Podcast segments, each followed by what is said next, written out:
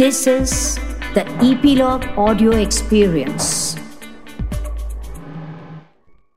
Hello, नमस्कार। मैं हूँ गिरीश वानखेड़े और आप मुझे सुन रहे हैं ईपीलॉग मीडिया के इस पॉडकास्ट शो में, जिसका नाम है spot the content with Girish Wankhede.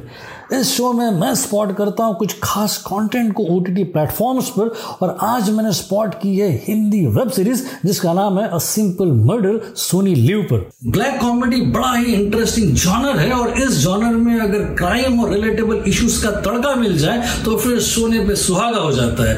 अगर इसमें रियलिस्टिक सेटिंग हो, कुछ वैकी और इंटरेस्टिंग कैरेक्टर्स हो, फिर मूडी बैकग्राउंड स्कोर हो और फिर फास्ट पेस नरेटिव हो तो फिर समझ लो कि आपके पास एक रेडीमेड रेसिपी तैयार है ब्लैक कॉमेडी की। इस रेसिपी में सबसे इंटरेस्टिंग मुझे याद आता है 1988 की अ फ़िश कॉल्ड वांडा जिसको डायरेक्ट किया था चार्ल्स क्रिस्टन ने और उसमें कैरेक्टर्स इतने मेन थे कि सारे ही कैरेक्टर्स एक दूसरे को डबल क्रॉस कर रहे थे। उसके अलावा मैं इस जॉनर के दो लोगों को किंग समझता हूँ, यानी कि top notch film makers black comedy के। एक है गाय रिची और दूसरा है कोइन ब्रदर्स गाय रिची की 1998 की debut feature film lock stock and two smoking barrels और उसके अलावा 2000 में आई हुई स्नैच इन दोनों फ़िल्मों में कैरेक्टर्स इतने विम्सिकल और क्रैकपॉट है कि आप उनकी एक्सेंट्रिसिटीज को देखकर चकरा जाते हो। और फिर कोइन ब्रदर्स के क्या कहने वो अनडिस्प्यूटेड किंग है इस जॉनर के। 1990 में आई थी मिलर्स क्रॉसिंग उसके बाद 1996 की फार्गो जिसको ऑस्कर्स थे, उसके अलावा 1998 की द बिग लेबोस की उसके बाद 2004 की द लेडी किलर्स और फिर 2007 की legendary no country for old men इस जॉनर के सबसे चमकदार फेरिस्त हमारे यहाँ भी इस जॉनर में कुछ कम काम नहीं हुआ है। 1983 में थी कुंदन शाह की जाने भी तो यारो, जो कि इस जॉनर की सबसे कमाल की फ़िल्म है। उसके बाद 2000 में बनी थी हेरा फेरी, जो कि प्रियदर्शन ने कमाल की फ़िल्म बनाई थी और उसके बाद 2011 में बनी थी दिल्ली बेली जिसे डायरेक्ट किया था अभिनय देव ने, और जो कि इस जॉनर की सबसे चमकदार उदाहरणों में से एक है।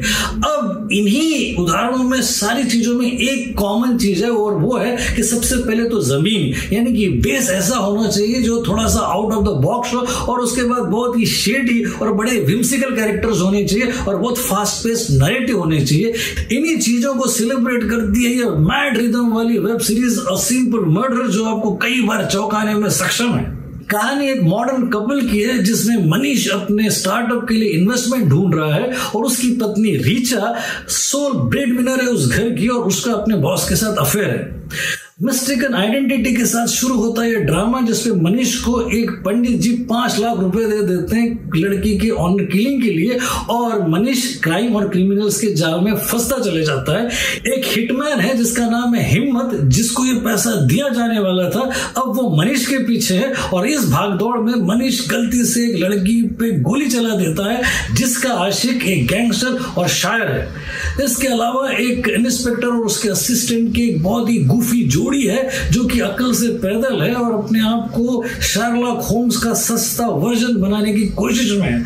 इसके अलावा सारी कैरेक्टर्स और सारी सेटिंग इतनी विम्सिकल है और इतनी स्ट्रेंज है कि आप बस बंधे रह जाते हो इस सारी एक्सरसाइज में।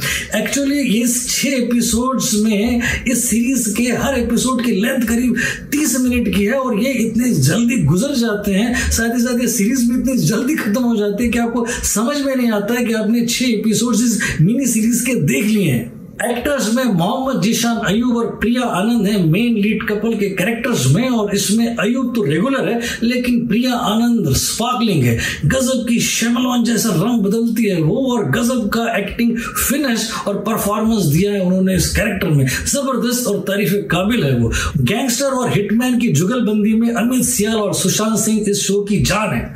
उन्होंने अपनी मैनरिज्म और अपनी कॉमिक टाइमिंग से एक अलग ही लेवल पे सीरीज़ को जाकर खड़ा कर दिया है। खास खासकर वो एक सीन जिस सीन में वो कहते हैं, कौन मैं? हाँ तुम, बस तुम ओफो कमाल के ये दोनों। इसके अलावा गोपाल दत्त और विक्रम कोचर है, वो गुफी इंस्पेक्टर्स के रोल में। उसके अलावा अयास खान है उस बॉस के कैरेक्टर में। और उसके अलावा यशपाल शर्मा है पंडित जी के कैरेक्टर में, जिन्होंने सबने अपने अपने कैरेक्टर्स के साथ पूरा पूरा न्याय किया है। राइटर्स अखिलेश जायसवाल और प्रतीक पयोधी है इस सीरीज़ के मेन हीरोज जिन्होंने लिखा इतना कमाल का है और इतना गजब का ताना बुना रचा है कि उन्होंने इस ब्लैक कॉमेडी को पूरी तरीके से जस्टिफाई किया है। बड़ी ही सटीक और पैनी दृष्टि है उनकी कैरेक्टर्स को लेकर और उनमें एक अजीब सा पागलपन है, जिसके कारण सारा ही कैरेक्टराइजेशन बड़ा ही रोचक और मोहक लगता है। डायरेक्टर सचिन पाठक, जो कि स्वर्गीय निशिकांत कामत के असिस्टेंट रह चुके हैं मदारी और दृश्यम में, इस सीरीज़ के साथ ही बहुत ही कॉन्फिडेंट बहुत ही रिलैक्स और बहुत ही कंफर्टेबल नज़र आ रहे हैं। एक अच्छे और कैपेबल डायरेक्टर की मेगा एंट्री है। ये मेरिट्स में सबसे पहले है इसकी पेस फास्ट स्मार्ट और इवेंटफुल जो आपको कहीं पे भी कमज़ोर नहीं पड़ने देती। और दूसरी सबसे बड़ी खूबी है इसकी राइटिंग राइटिंग में डॉलग्स तो इतने ज़बरदस्त है और स्लैंग का जो यूज़ है, वो इतना कमाल का किया गया है कि आप एम्यूज हो जाते हैं इनकी राइटिंग स्किल्स पर। इनको कॉम्प्लीमेंट करती है उतनी दक्षता से इनकी डायरेक्शन टीम और तीसरी सबसे बड़ी खूबी है सीरीज़ की एक्टर्स के परफॉर्मेंसेस जिसमें सुशांत सिंह, अमित सियाल, प्रिया आनंद और गोपाल दत्त नोटवर्क कर दी है। डीमेरिट्स में सबसे पहले है लास्ट एपिसोड्स में कुछ ज़्यादा ही जल्दबाजी दिखाकर उनको रैप करने की कोशिश करना। दूसरी सबसे बड़ी कमी है विजय राज की वॉइस ओवर को कुछ ज़्यादा ही ओवर यूज़ करके स्टोरी टेलिंग में यूज़ करना। और तीसरी सबसे बड़ी कमी है, कुछ ज़्यादा ही क्रिएटिव लिबर्टी ले लेना, कुछ ज़्यादा ही गाली गलौज का यूज़ कर लेना और कुछ सीन्स में कुछ ज़्यादा ही इलॉजिकल हो जाना। ओवरऑल देखा जाए तो इस सीरीज़ में खूबियाँ ज़्यादा है और खामियाँ बहुत कम है।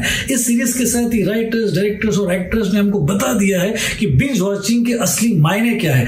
बहुत ही ज़बरदस्त तरीके की राइटिंग साथ ही साथ एक्टर्स के परफॉर्मेंसेस और फिर वो स्लैंग और मॉडर्निज्म इस सीरीज़ में जो मैच्योरिटी लेकर आई है, वो कमाल की है, तारीफ़ काबिल है। मैं कहूँगा कि बहुत स्मार्ट है स्टाइलिश है मॉडर्न है और टॉपिकल है। गो फॉर इट तो आज के लिए बस इतना ही। अगले शो में मिलने से पहले आपको याद दिला दूँ कि सब्सक्राइब करना ना भूले इस शो को, जो कि ईपीलॉग मीडिया की प्रॉपर्टी है, और सुनते रहिए इसे आपके फेवरेट पॉडकास्ट ऐप्स पर, जैसे कि गूगल पॉडकास्ट एप्पल पॉडकास्ट और गाना डॉट कॉम पर। अगले शो में फिर मुलाकात होगी। तब तक के लिए एन्जॉय पॉडकास्टिंग